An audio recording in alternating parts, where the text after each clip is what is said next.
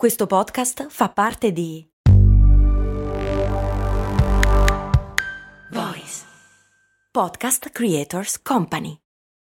When you need mealtime inspiration, it's worth shopping Kroger, where you'll find over 30,000 mouthwatering choices that excite your inner foodie. And no matter what tasty choice you make, you'll enjoy our everyday low prices, plus extra ways to save, like digital coupons worth over $600 each week. You can also save up to $1 off per gallon at the pump with fuel points. More savings and more inspiring flavors make shopping Kroger worth it every time. Kroger, fresh for everyone. Fuel restrictions apply.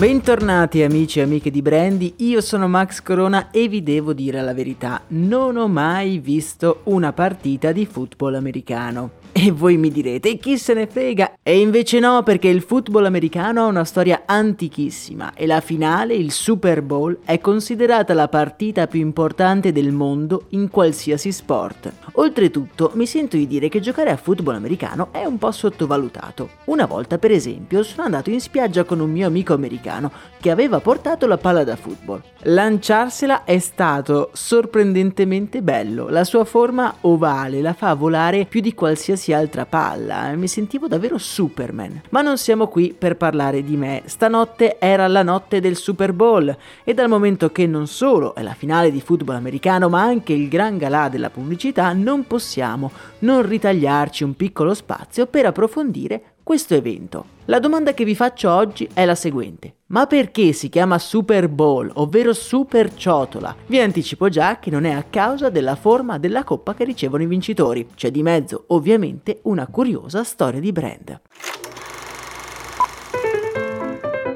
Partiamo dall'inizio. Il football americano può essere considerato come il più stretto discendente del rugby, dal quale si è separato grazie alle regole elaborate da Walter Champ, studente diplomato presso la Yale University e tradizionalmente considerato anche il padre del football americano. All'inizio veniva giocato nelle università americane ed era una sorta di mega rissa. Pallone doveva avanzare verso la linea di fondo campo opposta e spesso lo si faceva avanzare con ogni mezzo necessario, legale e non. Le partite erano talmente violente che nel 1860 il football americano viene vietato nelle principali università americane a causa della sua eccessiva brutalità.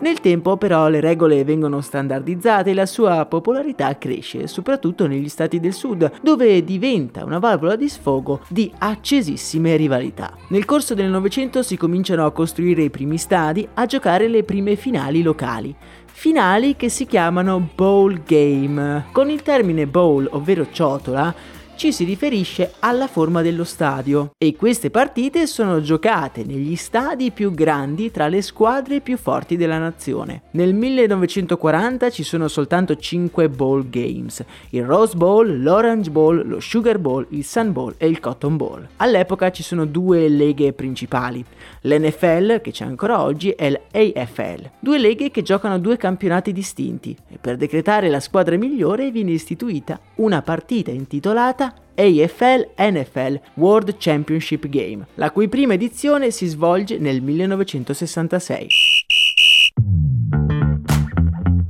Dopo tre anni in cui questa partita viene disputata, però ci si accorge che beh, il nome AFL NFL World Championship Game è piuttosto lungo e ingombrante e il proprietario dei Kansas City Chiefs, Lamar Hunt, viene incaricato di trovare un nuovo nome per questa partita che sta attirando sempre di più l'interesse del pubblico. Lamar si scervella per settimane finché una mattina nel 1969 non vede la figlia giocare con un gioco molto in voga al momento.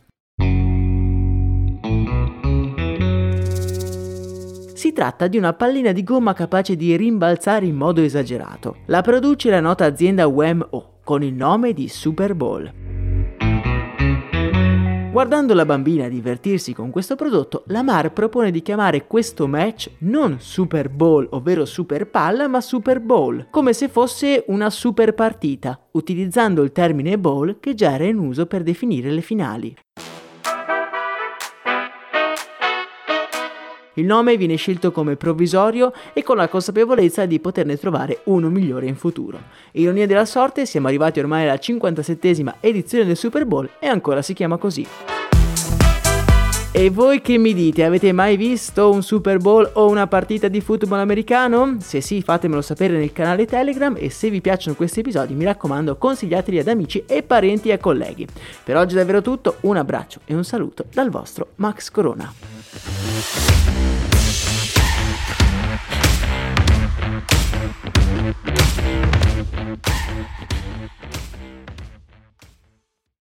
E adesso un bel caffè finito. Perché rischiare di rimanere senza caffè quando puoi abbonarti a Caffè Borbone? Prezzi vantaggiosi, costi di spedizione inclusi, tante possibilità di personalizzazione e l'abbonamento lo sospendi quando vuoi. Decidi tu la frequenza, la qualità, scegli tra le cialde e capsule compatibili e crea il tuo mix di gusti e miscele. Mai più senza caffè con l'abbonamento Caffè Borbone. Tutte le info su caffèborbone.com.